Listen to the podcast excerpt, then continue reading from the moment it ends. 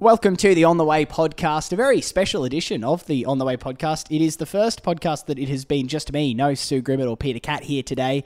Also the first podcast that's been recorded in person away from Australia. I am currently oh. sitting uh, on a very comfortable couch in a beautiful Belfast apartment with uh, author, theologian, philosopher, podcaster, parable uh, teller, uh, many other words could probably be used. But yes, Pete... some not suitable for podcasts, yeah. uh, but Pete Rollins is here. Pete, thank you so much for letting a stranger into your apartment to begin hey, with. This has been wonderful so far. I've been so loving our conversation. Before yes. we turn, we had a, a whole podcast before we turned we this thing on, so I hope yeah. we can be as good on, on air as we were off air. Oh, we, yeah, we've sat here for an hour just talking about a whole bunch of stuff, and yeah. we might have burned all our good stuff. So if the I next, know. if this podcast is a bit flat, just trust us. That the other stuff was amazing. Wasn't it great? Yeah, it was really good. Actually, I did very much enjoy it. Yeah. It was a lot of fun. Well, look, there's a, there's a lot of people who will know your work from a whole bunch of different areas. Um, I know that, that you've been a pivotal figure in my journey for probably close to a decade now, but people seem to find you in all these different sorts of places when they're they're along the journey of maybe a faith or spiritual life.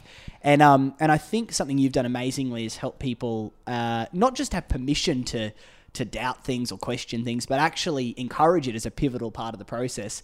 I, I just wanted to ask before we get into today's conversation, where do you find that people most often say they've discovered you from? Oh, that's a good question. Haha, that is very good. I should, I really should pay attention to where people discover me and why they discover me, because that could probably be useful information. I should pay someone to do this. So this is all anecdotal. Um, but, uh, like we're in their journey, like what's, mm. what, yeah, I guess, it, funnily enough, it probably is at the point where something cracks. Yeah. It, often it's a broken relationship or some something in their the confidence of maybe their spirituality or their faith life begins to fall apart, and they start to kind of like wrestle with doubt and unknowing. That's often where I think Uh, people discover my work, and that's the yeah. beginning of the journey for, with me. Well, you know. There's some wonderful things you've done. People can get involved with Atheism for Lent, which, as we talk, you're currently playing in the twenty twenty-three version of oh, that. Oh, yes, very excited about that, because yes. I've been running it for like twenty, two decades, and um, uh, I so this year uh, I thought I'm just going to completely revamp it. So, you know, just to let people know, every day of Lent you get a reflection. Um, so there's a lot of material, but over the years I've built it up, built it up. So this year, one hundred percent new stuff, and that took me a long time, but I've fixed wow. it. I'm excited about the new launch. Um, and we were just having a conversation before about you've created something at uh, various stages called the Amiga Project, which oh, yes. um, is sort of like the uh, the alpha program many people might know that brings people into a version of Christianity. This is to bring people out the other side, ah, yes. which is wonderful as well.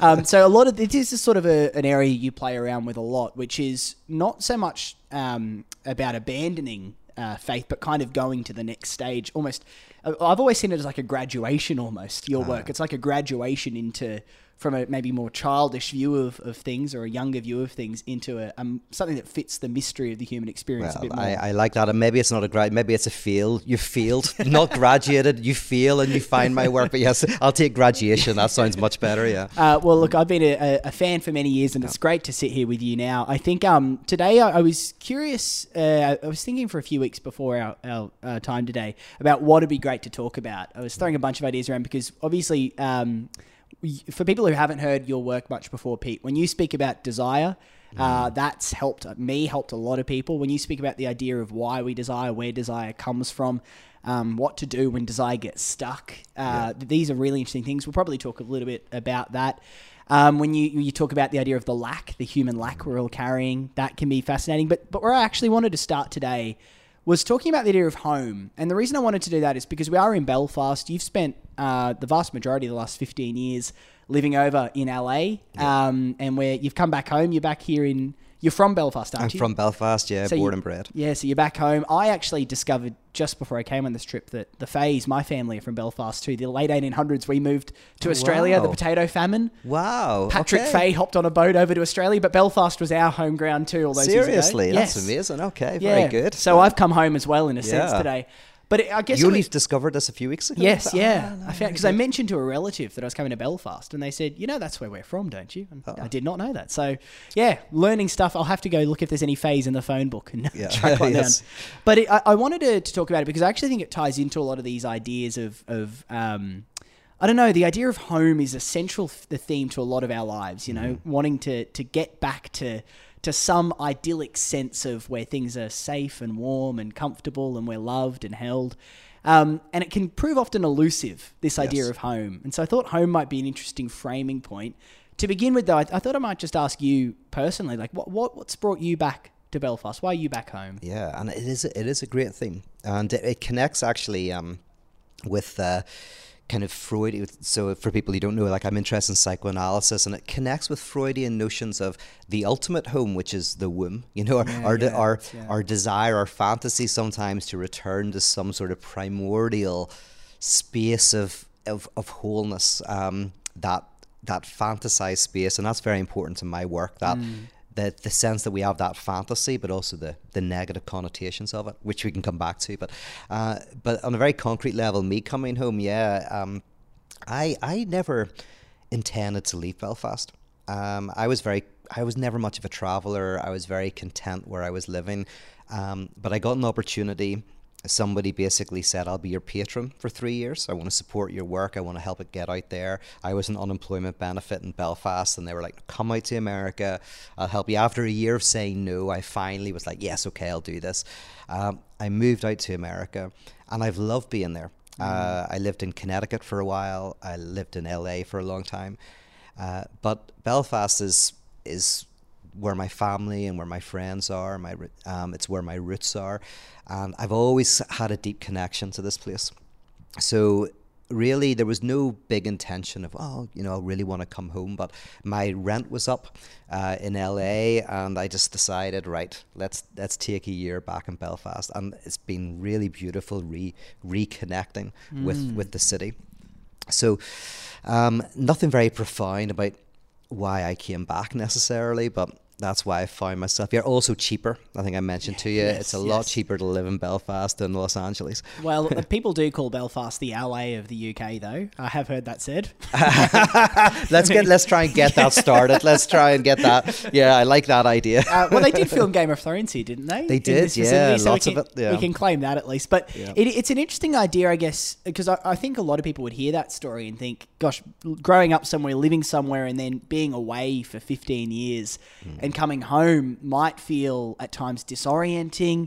You might you, you see the change that's happened in the people and the places while you've been living elsewhere, and you wonder who the new version of you who's now come back fits into all of this. Has yeah. Have you found that disorienting? No, you know, it feels like I've never left. That's yeah, I, right. I think I'm like that as a person. I think I'm very, wherever I'm stuck, I kind of seem to weirdly just get into, you know, I'm kind of like yeah, that. Okay. Um, But uh, and like a dog returns to its vomit, I have returned to Belfast. Well, there's um, two metaphors for Belfast. You can go with the L A of the U K or the dog's vomit. Yes, and I think dog's vomit is truer, you know. I, I yes. wonder whether, to some extent, um, home is always created retrospectively. Like, yeah, you know, you yeah. start somewhere, but it only becomes home when you leave. So when you leave somewhere, you start to get all, you know, certain nostalgia, certain mm. that only happens because you've left. Like before you've left, it's not even home, it's just where you are, right? You're just in a place. But as soon as you have a distance to it, you know, it, it's it takes on all of this new special connotation. So for me, yeah. Belfast was never home when I was here. It was literally just the little piece of geography that I inhabited. But when I moved to America, it became home. It started to take on a nostalgia. Yeah. It started to take on an, a, an extra dimension. Um, and of course, the truth is it can never match that. So when I come back, it's never going to be as good as the nostalgia. The nostalgia is created by the absence, by the desire. So desire, in order for desire to exist, there has to be some sort of distance, some sort of yes. space. Yes. So you leave home, it becomes something special, and then, you know, you return and you're, yeah, so in a way, and this is the Freudian notion of uh, separating from the mother, is your mother is just a regular person. And then as the infant separates, as you start to lose that, that person becomes significant in the loss. the very loss infuses the thing with something more than uh, what it had originally. Yeah, and I think I think a lot of people will relate to that. I think about um, I think about. I guess all through my life, I've been known for loving Christmas. And oh, yeah. my whole love of Christmas, I think, has been some attempt to get back to something, yes. to, you know, because you think about it as a kid, Christmas feels like this enchanted, if, if you have a, a happy childhood, which I was fortunate enough to, oh, yeah. it's this enchanted sort of magical time of year. And um, and every year I've tried to recreate that since then as an adult. Yes. And I reckon every December, almost a, it's almost my catchphrase now, is some sort of a melancholy that will sit, set in around mid, late December where I go, just doesn't really feel like Christmas. Yes, yes. It's this whole idea, and I, I, it makes me wonder whether this idea I had of Christmas as a six-year-old was even accurate, yeah. or if it's all this construction of something that never really existed. Yes. And or probably what, what happened is, you know, a child's enjoyment of Christmas is sparked off by seeing the enjoyment that's created in their parents' faces. So the parents pretend that Santa exists, they pretend all of this stuff, and the child gets really excited by the parents' excitement. And interestingly then, the child, what makes Christmas magical for the child isn't Christmas, it's it's all of the desire that they see in their parents. But their ah. parents, their desire for Christmas and enjoyment of Christmas is the desire that they see in their child. So what's happening, and that's why for adults, Christmas often only becomes magical again when they have kids. Because, so you even get to a point, and my my niece had this experience where she looked at me once and she said, um, I don't believe in Santa. And I said, why are you whispering? She said, I don't want my parents to know. And I was like, why? And she was like, well, you know, they get so much enjoyment out of my belief. And so, oh yeah, it's like you get a point where the kids are pretending to believe for the parents and the parents are pretending to believe in the magic for the kids. And no one really believes in Christmas, but it's it's the belief in the other person's belief that makes it magical, right? Yeah, so that's, yeah. which is weirdly how desire works, that we don't really desire things in themselves. We desire things because other people desire them. That's how our desire functions. It It's drawn out by how that we interpret the other person's desire. That's yeah. fascinating. And, and then Christmas is a real, you know, real profound example of that, because as we we see it so obviously in parents and children, is is it's it's the other's desire for Christmas, which is often a fiction, which generates the magic. Yeah, yeah, yeah, yeah. I mean, you've you've sort of just destroyed Christmas for people, but that's fine. I oh, think yeah. It's, yeah. it's hardly a Hallmark episode, this yes, one. No. But but I do think about the whole, even the, the interesting thing about Christmas for me is a lot of people watch those Hallmark Christmas movies where they know the plot. They know mm. how it's going to end. They Every film is the same. You know, a banker moves to the countryside and falls in love with um, the baker in the town, and, and they don't get on at first, but then Christmas Eve they fall in love and off we go. Yeah. It's basically that copied and pasted. Yes. And people kind of watch it ironically, but still there's something about the warmth of it. Yeah. I don't know. It, I think this is, Christmas might almost be the, the peak time where this elusive idea of home is firing on all cylinders. Yes. But but it's right. Because it, it you can turn of, it, you can turn it. I, I saw a meme on Instagram. It's very funny where someone said, I like to watch the Hallmark movies in reverse, where, uh, you know, someone who's living in a small town gives up their, like their first love to go and become a banker in New York. That's brilliant. That's, oh, that's that great. Actually sounds much more fun. Yeah, that's that's really interesting. But Christmas yet kind of turns it around and we become nostalgic. Yeah, yeah. And, and I suppose the, the whole idea of the concept of home is deeply tied into nostalgia. Mm. And I'm curious, you know, from, from your reading, your background in philosophy and theology, what what do you think? How does nostalgia operate, as, you know, in the human experience? Yeah, I mean, that's a, a great question. I would want to make the argument that, and not me, other people uh, who I can reference, but that there's a certain loss that comes with being human. Yeah. You could almost say, like, you know, the question, is there is there life after death? You know, people ask, is there life after death? Well, from a psychoanalytic point of view, the answer is yes, and and there's evidence of it. It's absolutely certain there's life after death, and we are the evidence of it. That there is a kind of death that has to happen for us to come into life. And in psychoanalysis it's called castration, that there's something that marks us from the very beginning, a sense of a profound death, a profound loss that is part of being a subject. Mm. Now, at a superficial level, and in anthropology it's called the incest taboo. And the incest taboo is, and it's found everywhere, right? The incest taboo is a universal taboo which basically says you can't stay with your mother, right? You have to you have to enter into the public world, right? You cannot stay at the mother's breast forever. Yeah, and yeah. that's what, what that's basically incest taboo is, that there's a that that human subjectivity begins when we separate from our primary caregiver, and we have to find a substitute enjoyment in the world, a mm. symbolic enjoyment in the world, right? That's incest taboo. And in psychoanalysis, that's called castration. So we are marked by a death, by a cut, by a loss, right at the beginning. And if, and then, so that means that we are very susceptible to a fantasy of filling that loss. There's a, there's a sense in which we carry this, this sense in which something's missing, and that, that creates a nostalgia. And it might be, sometimes it, it might play out like we think about that person we used to go out with, or we think of our childhood, or we think of a golden age in history, or we think of whatever it is, sometime in the mm. past that was, things were good, things were perfect, things were right. And if only I could get back to that, it would be wonderful. Um, Make America great again. Yes. Oh, absolutely. Yes. Yeah. Absolutely. It has that. It, it it's it has a power because it connects with that fundamental dimension of being human, which is a loss. Yeah. As something, a greatness has been lost. A wholeness has been stripped in some sort of way. Uh, and of course, then people can sell you whatever product they want in order to fill that lack. So that's where I think the the power of nostalgia is. It's it's part of being human because we are marked by by a loss, by a lack, right from the very beginning. Yeah. I think it's David Foster Wallace who says in his famous This Is Water graduation speech he gave, commencement speech he gave once, mm-hmm.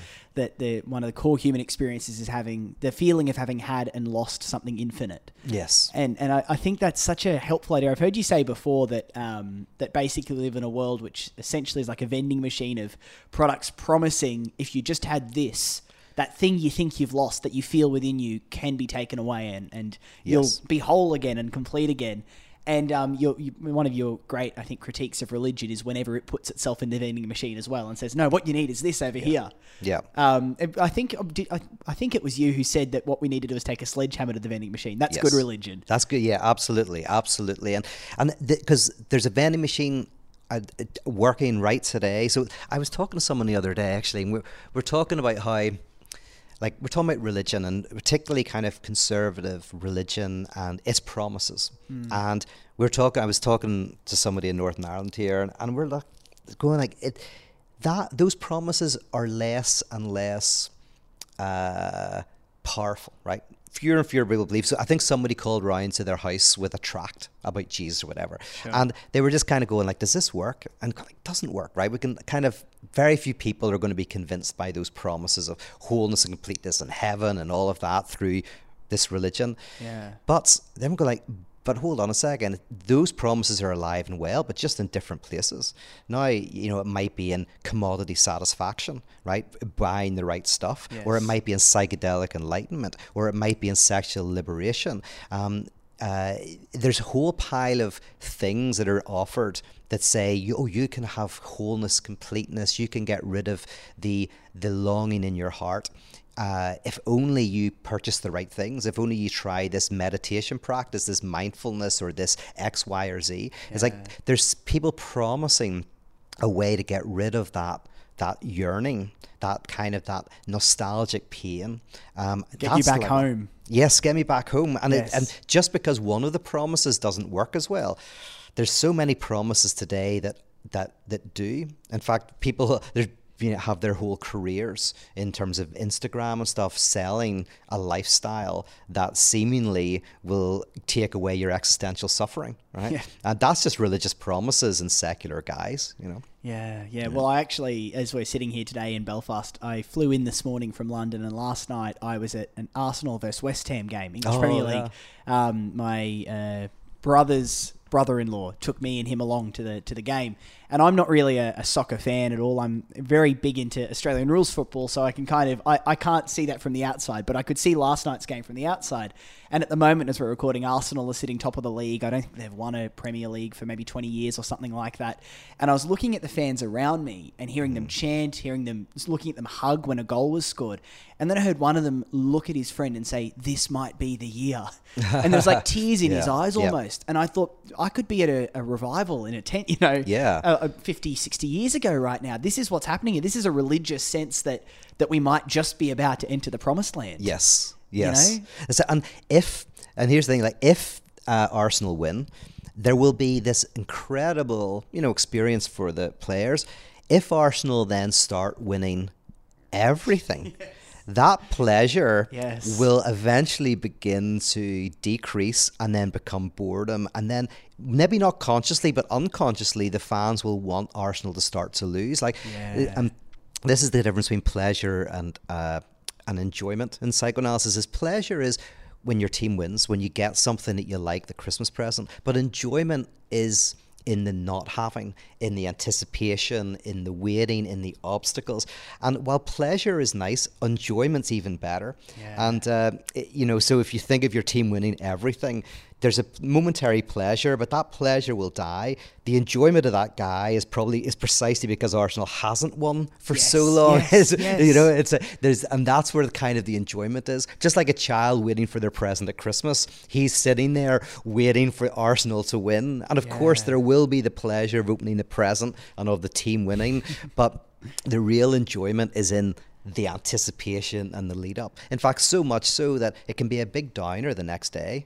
Oh, I, so I actually, so my dad and I are diehard Brisbane Lions fans, and I've said to him, he's laughed at me, but I've said, I don't know if I ever want them to win the premiership uh, because because I think yeah. that might be horrific. Yeah. Because then what? You will look what look upon all the worlds you have conquered in despair. yeah. Well, so there was a famous thing in Australian rules football in the A F L where Geelong in the sort of two thousand seven, eight, nine years were unbeatable. They just won mm. pretty much every time they played. And a big thing, you probably don't know this, Pete, but in A F L is that each team has a club Club song. The okay. club song will play as they run out, and then if you win, the team huddles at the end in the change rooms and sings the club song together. It's quite a lovely little tradition in the A F L. And normally, if you've had a big win, it's arousing. You know, the, the players are really excited. They're belting out the club song. And the Geelong players in two thousand nine, they'd won so much that there was footage of them singing the club song. And like one of them was jokingly half asleep doing it. Oh, and yeah. you kind of see they got slammed for it. But people said, you know, this is arrogance. But they just weren't excited you anymore. Weren't excited. Whereas, and the, the opposite is in Northern Ireland. This is a great example. I love this. Is in Northern, our football team at one stage was so bad that our one of our, the songs that they would sing, our own people would sing was, "We're not Brazil, we're Northern Ireland," right? That was the chant, "We're not Brazil, we're Northern Ireland." Because the idea is, well, you may confuse us with Brazil, right? But we're not Brazil, we're Northern Ireland. And yeah. you could see that the team, we were getting profound enjoyment out of not winning. Yes. So you could actually go like, yes. there's a, there is kind of like a way in which you can enjoy not having. And weirdly, no enjoyment in, in having and getting. In fact, Lacan, the psychoanalyst Lacan, he says anxiety is precisely the affect that arises out of not having any distance from the object of your desire, which is, you know, kind of the mother other. But so anxiety is precisely the too muchness, the too closeness of of the thing that you want. The, when you get everything, it doesn't make you happy. It actually generates a profound experience of these disruption yeah. because because it kind of doesn't work, because you're kind of so close to what you think will will fix everything. Yes. And yes. like it's like a child who you say, okay, you can eat as much chocolate as you want, and you can play all the Nerf battles you want, and you can have all the Lego you want, and you basically just go yes, yes, yes to the child. The child is going to, you know, experience this profound affect called anxiety because there's no bounds, there's no limits yeah. being set, and we actually need the limits in order to have any enjoyment at all.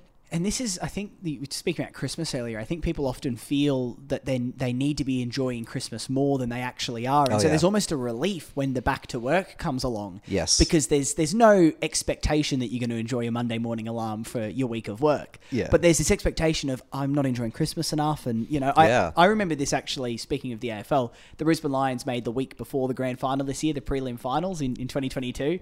And I went along to the game and I was so anxious beforehand thinking, am I ready to properly enjoy the Lions being in a grand final? Am I going to get the most out of this? Am I, you know, all those yeah. questions, to the point that when they lost that final and didn't make the grand final, I was weirdly relieved. Yes. I yes. don't have to face this now, yeah, you know? Yeah. So this, it's a, it's a fascinating thing, isn't it? This yeah. whole sense that um, the thing we think we want, actually, if we get it, often it, it leaves us feeling emptier. I think that would be a good sketch, you know, is to have like, some sports commentators that at the very point whenever their team wins, yes. them suddenly having this existential crisis and going like, "Has I dedicated my life to that? Is that it? Like, yes. is that it?" Yeah, like, yeah. 'Cause that's kind of like when you when you get the thing, it's like, oh, it's it. You realize, like the Freudian idea is, fulfill your dreams so that you realize your dreams do not fulfill you, so that you realize the abject terror of your dreams is actually. It's fine to try to fulfill your dreams, but don't think that that's going to be a good thing. It's like, when you fulfill your dreams, then that's the beginning of your journey. That's when you realize, oh, that was a complete failure. And then yes. through that failure, potentially, you can then start to discover something truly a, a better way to live. Yeah. But sometimes you actually have to almost encounter the success of failure before you can find the, f well, the failure that's within success before you find the success that's within failure. I think you, I've heard you say before the, the difference between depression and melancholy, which oh, probably yeah. ties in here. Can you t speak a bit about that? Oh yeah, so in, in some respects you can think of depression as the unhappiness that arises from not getting what you want. Mm. Um, whereas melancholy, uh, in, in a technical sense, is in some ways connected to the unhappiness of, of getting what you want, the unhappiness of being too close to what you want. So they're both disasters, right? So mm. uh, Schopenhauer once said that we live in a pendulum swing between pain and boredom, right? So you're either in pain because you don't have what you want, or boredom because you have it, right? Um, yes. And, you know, for Schopenhauer, like, that's it. So you've got this pendulum, and in a way that's between depression and melancholy. Either you're suffering because you desire something you don't have, and you're like, oh, if only, if only I could have that car. And then you get it, and you drive it, and you're like, then it's like, oh, it's the kind of the superficiality that comes from that experience. And if that's the human condition, that's terrifying, right? So, like, you know, if that, so the question is, how do, is there a way to have meaning? Um, or are we just caught between these two extremes of depression and melancholy? Mm. And the, the crazy thing is, we live in a society where even the winners lose. So I, I lived for a while, I mentioned earlier, when I first went to America, it was because of a, a family who are very close friends of mine now, dear, dear friends. Um, And they, they opened up the way for me to go to America, but I briefly lived in one of the wealthiest places in America. I, I was lent a house for three years in this place. And I hung around with some of the wealthiest people in the world. Um, and these are the people who won. And so they, they've won, so they're getting like, you know, showers that are lovely, and their, their houses are the right temperature, cars that don't break down, lots of great things. Yeah. But I'm like, but there's lots of melancholy. And there's lots of there's lots of prescription drugs. There's lots of ennui. There's lots of like um, just a lack of vitality. But like if that's what if even the winners lose, the losers lose doubly. So if you're if you don't have that, you can't pay your rent, and you're so you're losing doubly. But even if you win, you don't win. Like that's not a game that I want to play. You know, if if losing's really bad, but even winning is rubbish. It's like why want why do I want to play that game at all? Yes. I don't want to play that game. Yeah, so in your own sort of personal journey then, I mean, you, I guess, have probably been fortunate enough to achieve some dreams. You've had books published, you've um, run very successful festivals and events. You've, you've been able to sort of live out a lot of these dreams. Have you often found at the end of a, a festival or at the end of a publication of a book that that melancholy is hit? You know, I'm, there's certain, there's always areas in our lives where we fall for, we're, we're kind of, I think we're always led by our nose. By desire. Okay. Desire leads us by the nose, and that's why we often do things that we don't want. We enjoyment always finds a way. That's what I would say is enjoyment always finds a way. Um, even if we uh, hate social media, for example, wait, do you really hate it, or are you getting some sort of enjoyment out of it? Right, there's some sort of enjoyment in going mm. back and watching things you don't like. Right, so there's we're led by our desire. Why am I saying that? Oh yeah, um, is that there's different areas of our lives where we fall foul of this notion that there's something that will fulfill us, something that will work. that's not for me in the area of my work, thankfully, of my books or the retreats or festivals. So probably in my romantic life, that's where it's been. Sometimes where I think, oh, somebody will will satisfy me. Some yeah, relationship sure. will be the one. I think in as when I was younger, that's where these problems arose. They didn't arise in my work. I think I always understood that I enjoyed the writing process more than the actual publication. I just don't care about, you know. Um, so those areas, thankfully, means that I don't feel that in my work. But in my romantic life when I was younger, I think I was I was looking for the one, as they say. I was, I was looking for an individual who would, you know, fill the... And I would never have said that. You wouldn't yeah. have been dumb enough to actually say that. But but but in the way I acted, I think um, I was looking for that. Yeah, well, and I think that is the that's in the air that we breathe in this culture. Yes. You know, speaking of going home, we were talking before we started recording. I mentioned uh, the Jungian analyst James Hollis, who's written a book called The Eden Project about yeah. twenty or so years ago, which essentially says that every human is trying to get home, to return to Eden that we've been kicked out of. And in our culture, the predominant way that we do this, and you can see this, turn on the radio and listen to, you know, eight of the first ten songs will in some way be yeah. about the Eden Project, going home through love. Yeah. Every film has, you know, pretty much some sort of a love narrative through it. Uh, and so more than anything else, this is seen as the gateway back, even though it continually breaks down and doesn't work. And, you know, for most people, um, they've got more stories of it not working than working. Yes. And, Yeah, I think yeah. Esther Perel, the, the great um, psychologist these days, she she says that the best marriages we have today are better than we've ever had before, but it's probably ten to fifteen percent of marriages at most that get there. Okay. The, the majority, I think she says something along the lines of, we now expect one person to do what a whole village used to do ah. for us. And so this is the, the tricky thing, yeah. isn't it? That, you know, you buy this narrative that, that that's the gateway back home. Yes. And then it disappoints you again and again and again. Or it's it, even if it goes well, It's yes. it's not up to the task of reconnecting you to the, yes. the you know the, the the sacred. And this is this gets us into a really interesting um, area that in philosophy called the sublime. And if if you want to level, we'll see yeah. if you want to go this direction. I'll jump say a few in. things. Jump yeah, in. jump in. Yeah, yeah. We've got a few hours. Lock the doors. Um, yeah, We're sitting here um, with a lovely view over Belfast. I can see the Titanic Museum. Yeah. And I think um, the Harland and Wolff, you know, that's where the Titanic was built. Yes. Samson and Goliath, the two oh. big um, the cranes. It yes. used to be the biggest cranes in the world, I think. There we go. Um, yeah. And it is a rainy day out in Belfast, oh. so I'm happy to stay in your warm apartment as yes. long as you can, Pete. So good, take it good. away. Oh, go yeah. into the sublime. So the, well, here's the interesting thing is, um, well, maybe I'll mention Jean-Paul Sartre briefly, right? He wrote this very interesting essay called Existentialism is a Humanism. And in that, he famously said that, and he was kind of quoting Dostoevsky, or character in Dostoevsky's novel, uh, who said, if God does not exist, everything is permissible.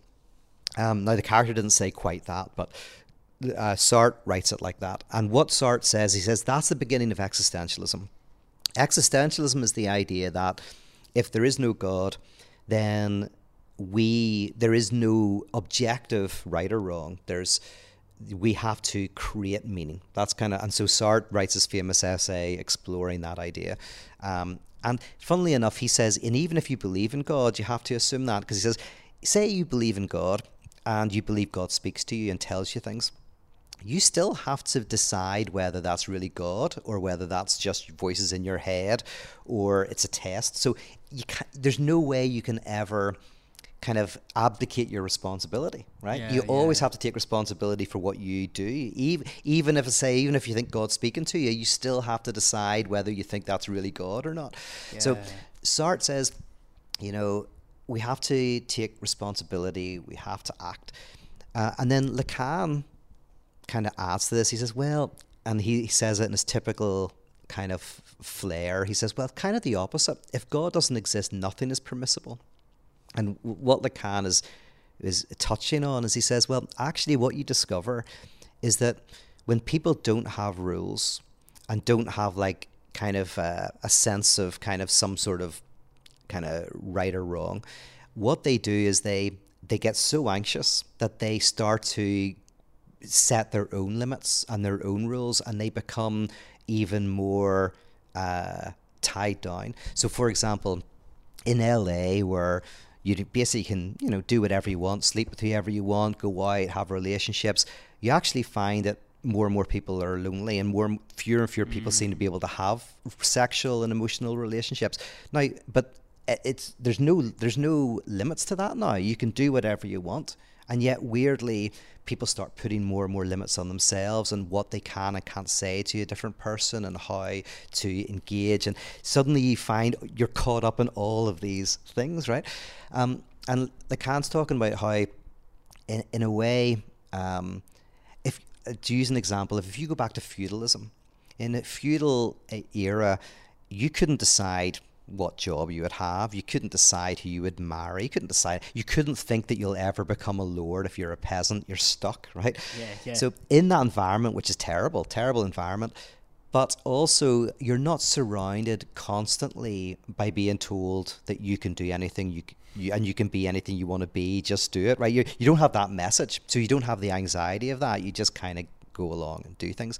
We live in a world where we're told constantly, you can do whatever you want, you can be whoever you want to be, if you consume this product, you take this drug, you do this course, you can have it. And so we're surrounded by people who seem to be uncastrated. We're surrounded by people who seem to have all of this enjoyment, and yet we seem to be missing it.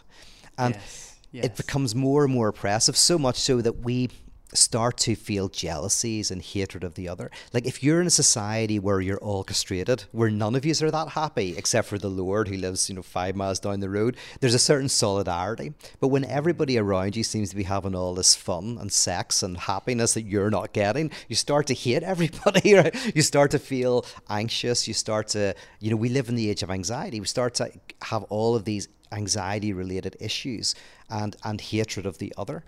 Um, And then what happens is, interestingly, uh, there's certain temptations, as I say, to put more and more constraints on yourself, or to find, to go back to a constraint, to go into a kind of a reactionary political movement or something. But mm-hmm. even on a very superficial level, I know some people who find it so impossible to date in somewhere like L A that they go back to a traditional church. And they don't go back to the traditional church because they believe any of it, but because there's a lot of constraints about dating and all of this. But weirdly, the, the constraints actually enable the dating to happen. Just like yeah. travel laws actually enable travel, right? All of the regulations yes, yes. actually allow for travel. So all of the going to Hillsong, for example, is, you know, going to Hillsong has all of these kind of like, you know, kind of more conservative prohibitions, actually makes it easier to date.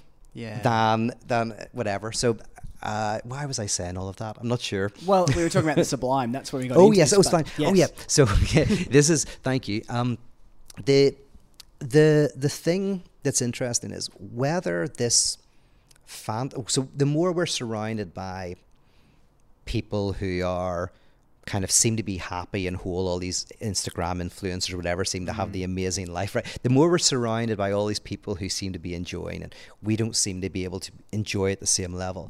This uh, creates anxieties. We, um, the, the sublime is kind of like, oh yeah, it's a, we, we fantasize that there's a home that we cannot get to. There's always this fantasy yes. of a home we cannot get to. Yes. For me, the truth is, that fantasy is created by the impossibility. It, it's there is no home. There is like the very idea that there is some wholeness and completeness that we seem to keep missing is itself the fantasy we have to overcome. Yeah, right? Yeah, that's yeah. that's the fantasy, right? It's not that we keep missing it, but eventually maybe someone does have the right answer. It's like, no, that entire frame is the sublime is created by its failure, basically, is by the very failure to get something generates the fantasy of the very thing that you cannot get. And that keeps you tied into it. That's why whenever you're poor, you're more susceptible to prosperity teaching, right? You're more susceptible to this dream of the, of how money can fix you precisely through the failure. Actually, the more money you have, like if you just have a fair amount of money, you're less susceptible to the lie that having money will fix you, because you're not, uh, you know, you have enough. Right, it's mm. it's the failure that generates this weird idea that having money could somehow be existentially transformative. Yeah, yeah, yeah. yeah. I hear you. I, I, it reminded me just then of a conversation I had with a friend a few years ago, and I at that stage was really wanting to be in a relationship, and he was married with a kid, so oh, he yeah. sort of had what I wanted. he was in a, a job he wasn't enjoying, and I was doing a radio show that I was loving. So yeah. I had all this career joy and success, and that's what he wanted. And so we're both sitting there at coffee and having this conversation, and I realize an hour in that we both are living the life that the other thinks if I just had that, yes. everything would be okay. And it's a, it was a fascinating thing. I've heard you say before that can be a helpful way to almost evangelize each other into our lives and go, what you have is a profound gift. Trust yep. me, take it from me. But it is an interesting idea that, I don't know, you, no matter what it is that you think will make you whole and complete, once you get it, that focus is just going to shift to something else and yes. shift to the next thing, shift yes. to the next thing again and again. Because because what we we don't really realize is that what we desire is desire itself. Yeah, it's not we. We think we desire the end of desire. So we have fantasies like, oh, I would like to retire, go to the beach, not do anything, just sip drinks and look at the ocean, right? Um, and again, this is one of those sad fantasies that we're sad if we don't get it. But if we do get it, we're melancholic, right? If you, th- that's why a lot of people die very soon into retirement, because to be honest, their life is boring. They finally realize, well, this is it. I've spent my entire life wanting to get to the point where I don't have to pay any bills. I don't have to do anything. I'm going like, this is worse than than than working, right? Um, that what makes life meaningful is sacrifice. There's a direct connotation to how much we sacrifice and how much we can enjoy. Um, now it's a complicated thing, and we can, but to to start, we we can look at how economy is where you give something, you get something in exchange, right? So we live in a world where most of our activity is an economy. We give and we receive, right? But if everything was an economy, there would be no meaning. Social life has to have gift. So even at a very superficial level in Ireland, when you go to a pub, you buy everybody around, right? Your mates, mm. you'll go in, you'll oh, buy us all around. And then someone will buy a round back, and eventually you'll get your drinks back. But it's a gift. The idea of a round is I'm buying a set of drinks with no return. Yes. And if someone sat down and went, I'm buying a round, but I'm just taking a note so that I make sure in the next month or so I get all those drinks back, right? Yeah. That wouldn't work. The point is, or same with bringing a bottle of wine to a dinner party or something like that. No one's taking notes of how much it costs. It has to be a gift, and a gift is a non-economy. It's something that's given without return, which is what a sacrifice is, is an expenditure of energy without return, an expenditure of something that, that has no return. Mm. Now, um, if meaning is directly connected to sacrifice, then our fantasies of the sacrifice of sacrifice, where we get to the point where we don't have to work, where we can just sit by the beach, is a is a world without meaning. Because actually what we really want is not to get these things, but to struggle and to work and to wrestle and to journey. And that's where the meat of life is. But we kind of like, we miss that. We, we're, it's a trap, you yeah. know? Yeah, I remember a friend a couple of years ago, the build up to the Christmas holidays, they, they kept saying, when I'm just on holidays and off work and I'm able to be home with the family, that's going to be just wonderful. And then a few days into the Christmas holidays, they said, the family's driving me nuts. When I can just get back to work, yes. everything will be wonderful. And I thought, it's interesting that they couldn't see. I pointed it out and they laughed and they oh, said, yeah. yeah, that's a good point. But that they weren't aware of what was going on, which again was this idea. It's it's it's a bit of a weird way for reality to work. I don't know if there is anything behind reality, but if there is, what an unusual reality to create. Yes. Now, do you think that sometimes? Yeah, no, absolutely. I mean, this is and this is where f- metaphysics is interesting in philosophy, because there's yeah. certain right, so there's certain phys- ph- philosophical theories that talk about um, that everything is in re- is a relation.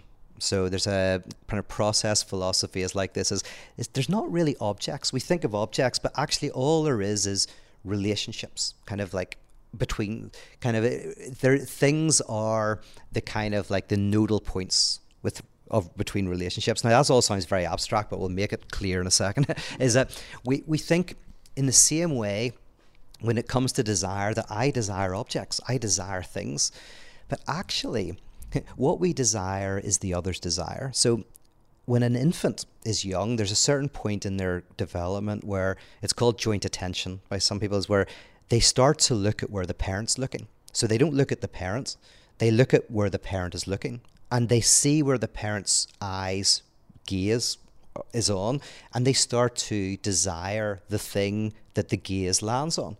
So they look at the father who's, you know, watching television, and they start to take an interest in the television, right?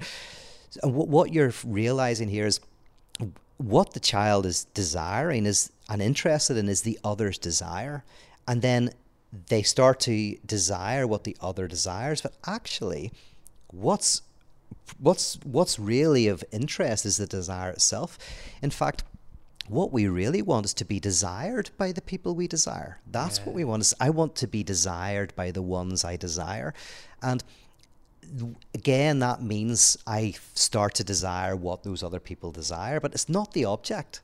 It's desire as such, and desire is not an object. It's not a thing. In fact, it's a lack, because you desire only what you do not have. So again, when you start to think like this, you go, at first your brain melts and you go, what? Like, so I'm not desiring objects. I'm desiring the desire of the one I desire. What does that mean? But it's like, yeah, this is the crazy thing is if you like whiskey or gin or beer, of course there's a biological element about taste, but because we're subjects of language, um, that's all overwritten by the fact that you like whiskey is potentially because there's certain symbolic significance to whiskey, and maybe connected to your family, maybe connected to adverts, maybe connected to whatever it is, or being a wine drinker, you want to be more sophisticated, whatever it is, there's, there's all of this. It's not just that I objectively like this thing, is all the things that we like have other people's desires infused into them. Yeah. yeah. Uh, and uh, yeah, so when you start to see this, you start to see the world very, very differently.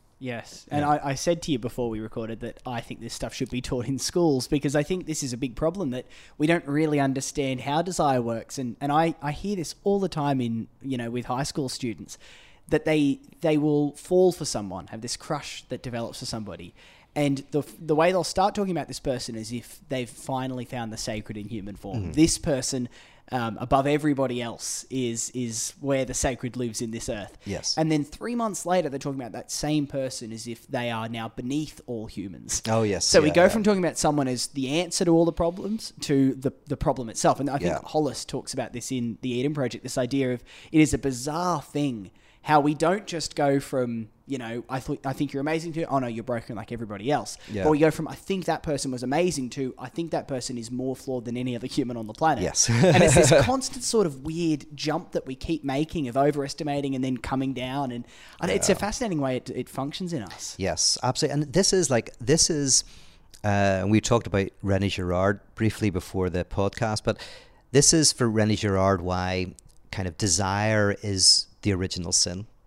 And for Girard, desire is kind of original sin in a very profound way. So if you take a, you know, original as meaning first and yes. sin as in lack, right? An original yeah. lack, an originary lack, a lack that is kind of central to us. Well, desire is lack, right? So desire is a psychoanalytic term for a type of lack that is subjectively experienced because you desire what you do not have, right? Mm. So to be human, right from the very earliest stages, from a few months old, where, because at, at the very beginning, you can say that an infant has demand, and demand is like they want the mother's breast, they want food or whatever. Yeah, yeah. Uh, very early on, demand starts to turn into desire. And the way Lacan talks about this movement is that at first, the infant, uh, say, wants just sustenance or heat or sleep, right? This has these demands.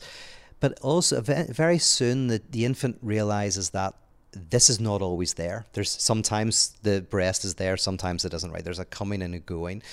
And that this is connected to another, right? Say the mother. And that they have desire, right? And so sometimes they're there and sometimes they're not. And the infant eventually starts to desire not simply the ball or the breast, but the presence of the other. They start to desire the desire. They're going, what makes me desirable to the other? How can I evoke the desire of the other? So it's not just, I want the milk, but I want the other's love, right? So there's a move from just the milk to the other's love. Um, and this original sense of lack, there's a lack, there's something that I, I want, is for Girard, original sin in that what happens really early on is, I'm kind of going to try and remember all of this, but we desire, let's say in four ways, let me go, is that I desire to be the object of the other's desire. I desire to sometimes usurp the other. I desire what the other has, or I can desire what relationship the, that other has with the, what they have. So I'll give you an example. Right, okay. I, I can be jealous. I can desire your partner, right? Say you're going out with someone and I, I really fancy them. I'm going like, so, I des- so I'm jealous. That's jealousy. Or I might not I'd be attracted to your partner, but I want the type of relationship that you have with your partner. Sure. Right? That's envy. So it's like, I'm not, I don't actually want your partner, but I want that type of relationship. So for Girard, it says, whenever desire starts, it immediately gets caught up in either obsession, I want to be you, rivalry, I want to overcome you, jealousy, I want what you have, or envy, I want the type of relationship you have with what you have. That is all completely intertwined at the very beginning, the very beginning with desire. Like, we cannot get yeah. away from jealousy, envy, obsession, and rivalry. They're built into desire. Why? Because desire is intimately interconnected with another. It's not private. Your desire is not your own thing.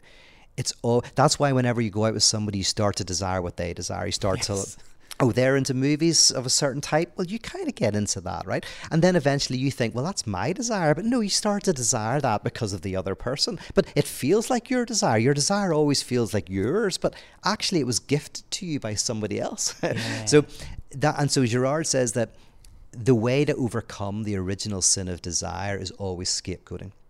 So when things get really bad, uh, we find a, an enemy. We find someone who's innocent who we can blame, who we can say, well, they're, they're the reason why all this conflict exists. And we kill them symbolically or literally. And then briefly, the community becomes a bit calmer again and we all get on, okay? But ultimately, desire will again get us into conflict until we can find a way to deal with our desire differently. Yeah. You just reminded me there of I was sitting at a cafe a few years ago, just waiting for a friend, and I eavesdropped on the conversations around me and all the tables around me. You could have sworn that these these seven people around me all knew the, the Antichrist in the world, because they would say things like, oh, he didn't do that to you. I've told you for years you're better off without him, and all these sorts oh, yeah. of things. And it was really interesting to me that there was no awareness that, you know... Um, well, what's more likely? That that person's actually been dating or working for or living alongside an incredibly flawed, awful human, exceptionally so, yeah. or that just this is the human condition. Yes. You know what I mean? Yes, yes. And so that's a, I, I just think that's really interesting. But then if there's people listening to this right now and they've got their, their object right now, their desire, they're thinking, well, right now I'm waiting or hoping for or desiring this job, this holiday, this partner, this pay rise, this house, Um, this stage of life, whatever it might be, when the kids are a bit older or whatever it might be. Yeah. Um, it, what's the answer then? Yes. What, what do you do with, what do you do with that sense of, is it about going, oh, that won't fulfill me, so I've got to let that desire go? Or what do you do? Right. So the, the common two answers to this question, which to be honest, cohere with two types of religion, two types of popular religion, is either the people, and we've talked about this one, but either they promise the answer to your desire, right? Yes. So we've covered that. They'll they'll be the ones that will sell you a product that will say, well, actually, if you go on this holiday, or you buy this product, or you do you do this course, you start CrossFit, whatever it is, right? Yes, that'll yes. fix it. Um, and then there's the other side, which is get rid of your desire. That will fix it, right? The answer is to somehow kind of like stop desiring in a in a significant way, right? Mm. That's also a common kind of thing. And the funny thing is, these are often held together. So uh, Slavoj Žižek talks very well on this, but that you might have someone who is a cutthroat kind of uh, money maker during the week, who then goes to their Zen retreat at the weekend, right? Who realizes that everything is nothing and everything is flow. And then that weekend away lets them go back in and, you know, fight for that money and for that really nice car and apartment and all of that. And weirdly, they actually work well together, because you have to have the the the gas release valve. You have to have the weekend away as a break to be able to fully enter into the yeah. frenetic material system. So those are the two solutions that either say you, you opt for one, you opt for the other, or weirdly you opt for both. Yeah. Um, there's another way. And the other way is, and this is, this is uh, you know, what I advocate for, is that is to start to enjoy your desire, is to is to find a way to enjoy not having. Now, you don't, ah, that's not even the right way to say it, because you already are enjoying not having. This is the trick, is we we already are enjoying. I'll, I'll give you an example. I was talking to a friend last year, and he was, he's in a, he's been married twenty years. Uh, relationship was going through a tough time. And one of the things he was talking to me about, he says, I'm very frustrated because, he says, I'm always in the doghouse. He says, my wife blames me for everything. Now, in truth, I know this guy very well, and he he, he is deserving of that sometimes. So, and I think he would admit that himself, right? Um, so, uh, but but even for him, he's in the doghouse all the time. He's like, I, you know, I, I, I'm always apologizing. He says, I always feel like I'm an apologist. She's never apologizing. I'm always apologizing, and it's doing my head in, and we're not in a good place. But as we talked, and I know him quite well, I was like, here, you know, the thing about you is this, you love winning people over, right? In his work and also in his romantic life, he loves the idea of pursuing and winning over. And I said, like, and I know your partner, and she loves being won over, right? Mm. She loves being wooed and won over, right? That's both of your desires. And what if she's putting you in the doghouse, not because she thinks you're bad or you're wrong, but but in a way because she wants to experience being won over and you winning her over, and you love that. Like, you love being in the doghouse because you love to try to win her over. Like, what's happening in your relationship is that you're both, your desire is finding a way. So when I said earlier, your desire, you know, enjoyment finds a way, it's like your enjoyment is finding a way. Now, it's a destructive way. It's a way that you're not able to enjoy your enjoyment, right? It's a suffering enjoyment. It's a passion. But your enjoyment's finding a way. And when we talked about it, immediately he felt better. He's like, oh, yeah. Because for him, nothing had to change in their relationship, right? It was not about desiring differently or whatever. It's like, gee, all he had to do is enjoy his enjoyment, is to go, oh, right. So immediately he was able to go back and realize that They, f they were finding an unhealthy way to play out their enjoyment. But as soon as he realized that, it became a healthy way of playing out enjoyment. Nothing changed in their relationship, and yet everything changed, yeah, right? Yes. So that's that's the, the argument for me, is that your enjoyment always finds a way. Even if you're, if you always find yourself going out with bad people, um, there's something in you, an unhealthy part, but there's some enjoyment, something you're getting out of that. Something is, now if it happened once, that's a mistake, right? It's like, it's almost like if you think there's a criminal outside late at night because you hear something, right? That's yeah. fine.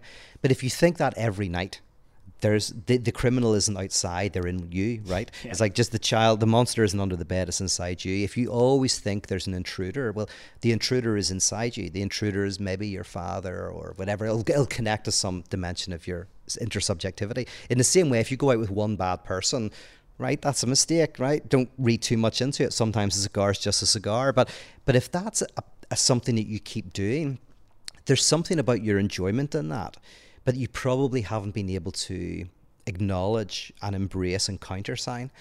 So for me, the challenge is not to get rid of your desire, not to get rid of the suffering of existence, sacrifice, but to be able to directly countersign it, to be able to enjoy it, to be able to flow with it. It's a lot of work to do. Yes, yeah. So should we still hope to get the things that we desire?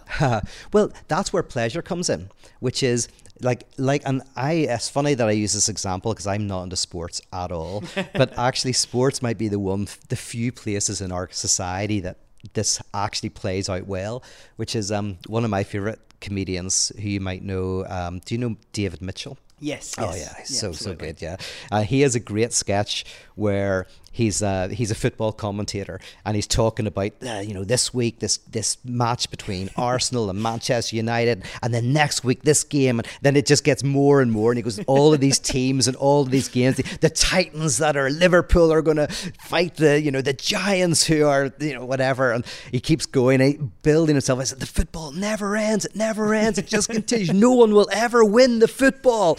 And it's absolutely brilliant. But it's like, for me, that's why I don't like sports, because no one ever wins. Like, no one ever wins the football. It goes on forever, right? Like, I don't understand. Like, yes. You should just finish the game. Just figure out who wins football and then we start something else. But I go, oh yeah, God. Knock down the stadiums. Yes, that's the thing. It's done. They it's won been... the football. That's it. That's it. We're good. We're good. We finished it.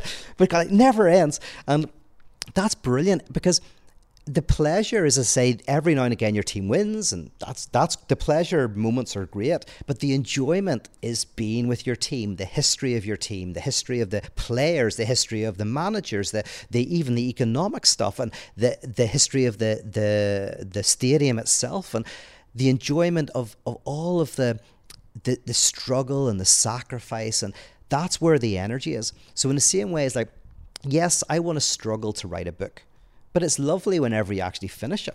Now, do I think that that's finishing it is where all the is where all the happiness is and the satisfaction? No, not at all. It was in the writing of it. But hey, whenever you're baking the cake, it's great when you see it finished and eat it. But but get the enjoyment from the baking of the cake. Yeah. And there's and and this is not just this. This kind of sounds like self-help and all of that, but actually it's very political. Like, we live in a culture where we're constantly s- suffering because we're caught up in the idea that the next thing is going to fix us, the next phone, the next car, the next, like, we're constantly led by the nose by this thing. And one of the one of the one of the defenses of capitalism, which many of us know, is that it works. All right. So one of the basic apologi- apologetic arguments for capitalism is, mm. whether you like it or not, whether you think it's moral or immoral, well, it kind of fits with our nature. It fits with nature itself, um, the, and, and it kind of works, right? Um, and then the argument against it is that it doesn't work. So you've got people on one side saying, listen, it works better than the other systems. It works. Forget, like, and it, we just got to admit it. And then you've got people who say, well, it doesn't work. It creates recessions, depressions, alienation. It doesn't work. But there is an argument to say that, no, capitalism works because it doesn't work. Right? It doesn't work or not work. It, it works because it doesn't work. There's something about, by never giving you the thing, it keeps generating the fantasy of home. It keeps generating the fantasy of yeah, something wonderful sure, that you sure. can't get. So it's precisely the failure. That's why gamblers aren't addicted to winning. They're addicted to losing, right? It's the loss that generates the fantasy of how great the win could be, right? It's, it's, um, right. I, in my, I had psychoanalysis uh, many years ago, and, and I was in a relationship Uh, that was probably not the healthiest. And um, I said to the analyst at one stage, I said, well, you know, it, I'm just addicted to the highs. Now, I was doing Lacanian analysis. They don't say anything. Very rare. So this is one of the very few moments where they said anything. But the analyst said, uh, I so I said, I'm addicted to the highs. And they said, or the lows. Hmm. And it was just right at that right moment through all of this analysis that that the, the or the lose, those three words hit me, and it's like, oh, I'm not addicted to the highs, I'm addicted to the the problems in the relationship, because those are what generate the fantasy that this could be incredible, right? Yeah. Actually, if we were together, it would be a mundane, boring relationship. Now, it might still be good and whatever, but I had the lows were the very thing that sustained the fantasy of something incredible, and I wasn't willing to give up the fantasy of something incredible, so I was addicted to the crises without knowing it, not consciously but yes. unconsciously. So in the same way, the political dimension of this is that we're often caught up in jobs and a whole system that that kind of like tells us the truth, which is that we're getting something from it not working, but but then hiding that fact from us, still always giving us a shiny object that at the very end you'll get this. If we can directly, if we can directly embrace the struggle itself, that doesn't just change us at a very superficial personal level. That, if enough people do it, can change our economic and political, uh, culture and, and religious systems. Mm. Can create an entirely new mode of being. Yeah. Um, and this yeah. is what I mean by church. By the way, not church as in its actually existing form, but but as a, a collective that that meets on a regular basis, that lives out this form of freedom from the pursuit of happiness, this freedom from the frenetic pursuit of wholeness and completeness, this embrace of dissatisfaction that that we live out in collectively. You know? Yes, but but it's it's essential, isn't it, as you're saying that there, that it doesn't come with the abandonment of desire, because it's almost yeah. like that that leads to You think about people who don't have desire, and they're people who have depression. You know, they yeah. don't have any sense of desire for anything. That's right. Depression, like in, in in many ways, the kind of extreme form of depression, as you said it perfectly, is the inability to desire. Yeah. It's like you kind of get up, but you don't really want to. You eat, but you don't care. Like you'll just eat frozen food. You know, you'll you, you'll walk somewhere because you have to get there, but not because you're enjoying the walk. Like, does your desire is almost completely stopped up.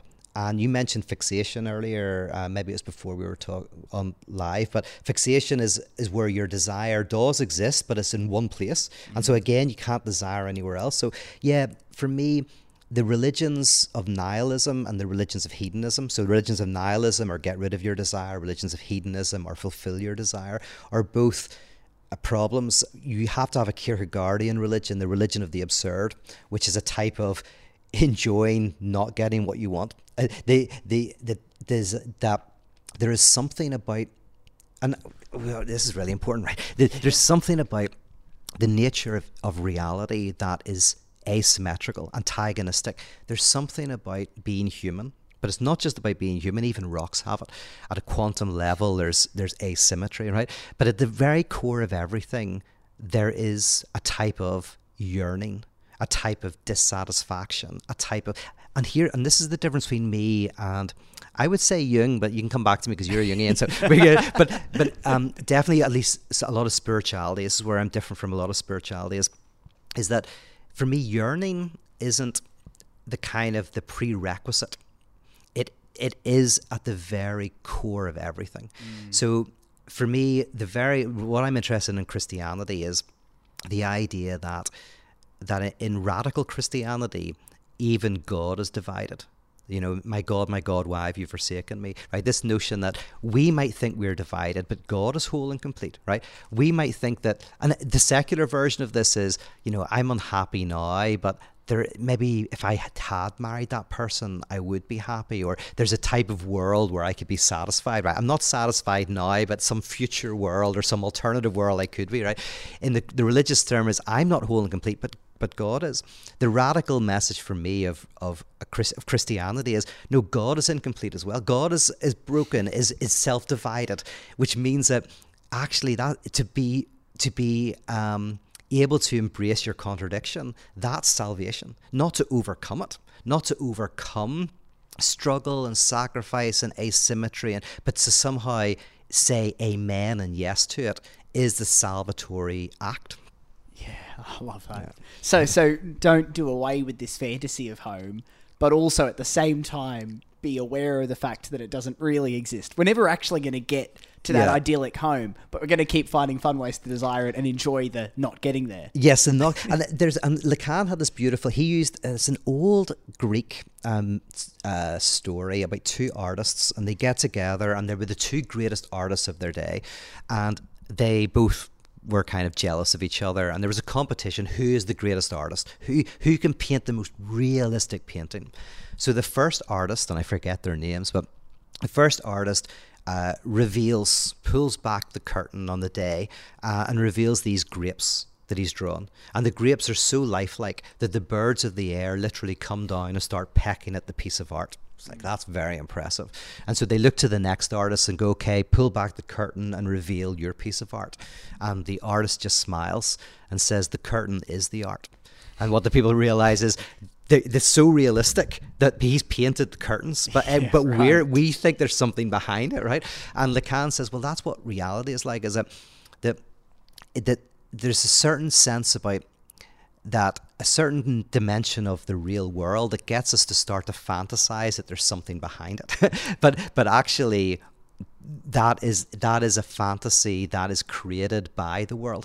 Um, so it, it's almost like saying, if, if you say to somebody, words cannot describe how much I love you, the failure to describe it is what generates the thing that you cannot describe. So the failure of language to describe love is the very thing that describes it. It's the very, so it's not that language fails, language is successful in its failure by generating the very thing that it fails to generate. Right. Yeah, that's awesome. Yeah. You know, I, I heard you say recently, you were talking about Viktor Frankl and how oh. he worked with people who um who had depression, what he would do to sort of get desire functioning in their lives again, mm. sort of understanding that it's not about getting the desire back going so then it could be fulfilled. Yep. It's about the fact that the desire is almost the fuel of the human journey. Trying to find it again, yeah, like yeah, yeah. like fixation's a great example of that, where the the if where, where desire stopped up, it's like it's kind of trying to get desire to move, to move from thing to thing again, so to not to not stop. Um, so and with Frankl, when he would ask people, "Why have you not killed yourself?" Yeah. Which is a very strong thing to ask. He would ask that because by the time most people get to analysis, most neurotics get to analysis, it's often it's often they don't even want to be there. Someone else has said to them, "You've got to go," right? So there's there's enough desire going. They don't even desire enough themselves, but they still desire the other's desire enough to get out of bed, go to the analyst. And then Frankl will, you know, ask, like, why why do you not kill yourself? And because there's always, the reason for that question is there's always some desire. There's always some reason. Now, desire might be almost snuffed out. It might be very minimal, but it's always there. Start with that. So with my friend, in the example I used earlier, I'm not trying to, I, I'm already assuming that desire is at work, right? So with him, I was always, I'm already assuming enjoyment is, is at work and desire is at work. My only thing is, right, let's reveal where it's at. Where is it? In the same way Frankl is going, even when someone has virtually no desire, and I remember going through depression and for a prolonged period of time, just didn't desire anything, didn't care about anything.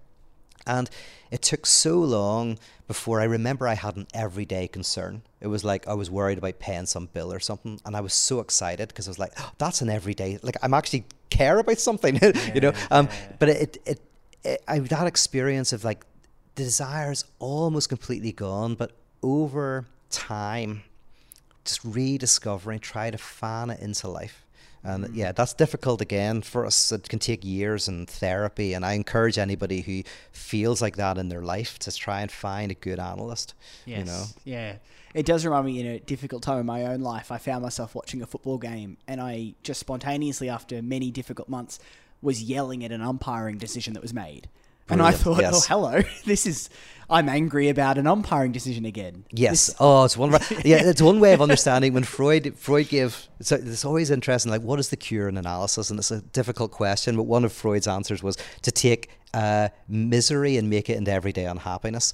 But I think that's that's what you were feeling there. Yes. Everyday unhappiness, you're going like, no, I can't believe you did that. I go like, that's so much better than misery. Yes, misery is like, yes. So whenever I was worried about paying the bill, I was like, oh, that's everyday unhappiness. And I was so happy about having everyday unhappiness because yeah. everyday unhappiness was so much better than misery. Oh, totally. You know? All right. So I suppose the takeaway from all of this is we're never quite going to get back to that home we dream of, but we should always keep finding a way to fan the desire for it and enjoy the not having it. Enjoy that. Yeah. Yeah. Yes, that's it. And I would say like almost like the way we, des- it's one of the things that's interesting for us all, I think, is to try to figure out how do we desire? Like, yes, how our desire is always at work, right? So you, you don't have to, If you, almost you have to be a detective to yourself. You have to be Columbo to yourself. Sure. You have to go, right, what am I desiring? What What's going on in my life? How does my desire function? And you don't have to change that. You almost have to countersign it. Like we're all we're often passengers in the car of our desire. And what we want yeah, to do is yes, maybe yes. try and get into the driver's seat. We want to, and that, that's what Nietzsche was very good on this, where he talked about basically saying um, amen or yes to our fate. Right. So to say yes to your fate is almost to go, like, again, to come back to a simple example with my friend, is he didn't have to change how he was desiring with his partner. He just needed to countersign it. He needed to kind of make it his own. He It was already his own, but he had to kind of like kind of say yes and amen to what he was already doing. Yeah. And the funny thing is, when you do that, the negative dimension of your desire often dissipates quite easily. It can sometimes take a while, but sometimes it can dissipate very quickly. Yes. Yeah, yeah and that, I suppose that is the, the good news of all of this, in a sense, is yeah. that it actually, you know, I know a comment you've said many times is that you're not here to tell people or to make people depressed. You're here to tell them they already are depressed, yes. but they just don't know. It's yes. one of your, your famous lines. Yep. But that is the, the good news, is that actually the, the way out of this bind is not through satisfying it, but mm-hmm. stopping trying to satisfy it. Yes. Which is, yeah, yeah. Yeah. Yeah. This is dialectics, where, you know, it's a, a way of thought that, and you find it um, in so many areas of life, because I think it's just so profoundly true, which is like the way into the light is through the dark, the way to life is through death, the way to kind of find personal satisfaction is through actually forgetting about personal satisfaction and giving yourself over to somebody else. So, like these, like it's always the opposite, right? It, is that if you want to be happy, forget about being happy. And oh, like it's kind of we we understand this, but often we we live as if we don't know it, right? Yeah, um, yeah. But that's that that's this profound dialectic of oh yeah, there's. Weirdly, if you want to overcome your depression, you have to somehow admit to it and embrace it, right? If you want to, if you want to go into, if you want to overcome the darkness, you know, you have to step into it. It's like this counterintuitive dialectic that is good news. So the good news is bad news, right? The, whenever someone gives you the good news that you can be happy and whole and complete, that's going to bring anxieties and depression and uh, new restrictions. If you, if someone gives you the bad news and says like, you can't be happy, whole and complete, give that up, but here let's let's give that up and let's work hard on something together, and then you realize, oh, I do feel happy, whole and complete in the very giving up of it. Yet the moment that you start to grasp it, then you lose it. Yeah. You know? Oh, isn't yeah. that the annoying thing, yeah. right? Is then you give it up and then the joy comes in and you go, oh, I've got joy, I'll actually hold on to this, and then you've ruined it and again. And you ruined it again. Yeah. Oh, what yeah. a nightmare. What a nightmare. So what should they do then if the Brisbane Lions do win the premiership next uh, season, Pete? Jill, just hope that they don't win again. That's the thing. You, you know, once or twice is good. Just hope they don't do a run. It happened. I remember when I was at school, it happened to Manchester. I think it was Manchester United. They went through this phase where they won everything, and I could see it in the fans. They just didn't like it. Yeah, like they, yes, they kind of were yes. consciously going, "This is great," but they were not enjoying it as much as the people who were losing all the time. They were the ones who were enjoying it. Yes. So oh, yeah, be careful gonna, what you wish for. When are you going to write a book on this stuff, Pete? Uh, you need to write a book on love, desire. This is so good. Yeah. Okay. Well, I know. Yeah. I, I would like to write that. So yeah. One day. Well, so what yeah. is what is on your agenda at the moment? What's coming up for you? Ooh, yeah. I am. So I'm writing a new book, um, which has been after many years of not writing. Uh, so I'm going to hopefully finish that up in the next month or two, um, and that's a that's a book about like imp this notion of contradiction, uh, mm. the contradiction that's within us and that's within reality, and how we kind of can embrace contradiction. So that's that's a book uh, that I'm working on, and got Atheism for Lent coming up, which I'm very excited about. Um, and then yeah, just uh, enjoying being home. So yeah, cool. Yeah. And best way for people to stay up to date with you is social media. Is it the Patreon? Social media first, you know, yep. Patreon if you like what you see. But there's loads of free stuff. You can hundreds of hours of free stuff on YouTube and on uh, podcasts. So plenty of stuff out there. Well, Pete, thank you for letting a stranger into your apartment for this conversation. Oh, this I've, has been really fun. Yeah, I've thoroughly enjoyed it, and yeah. uh, we'll have to get you to Brisbane sometime and, and do it in person again. Absolutely. Cheers. Bye-bye.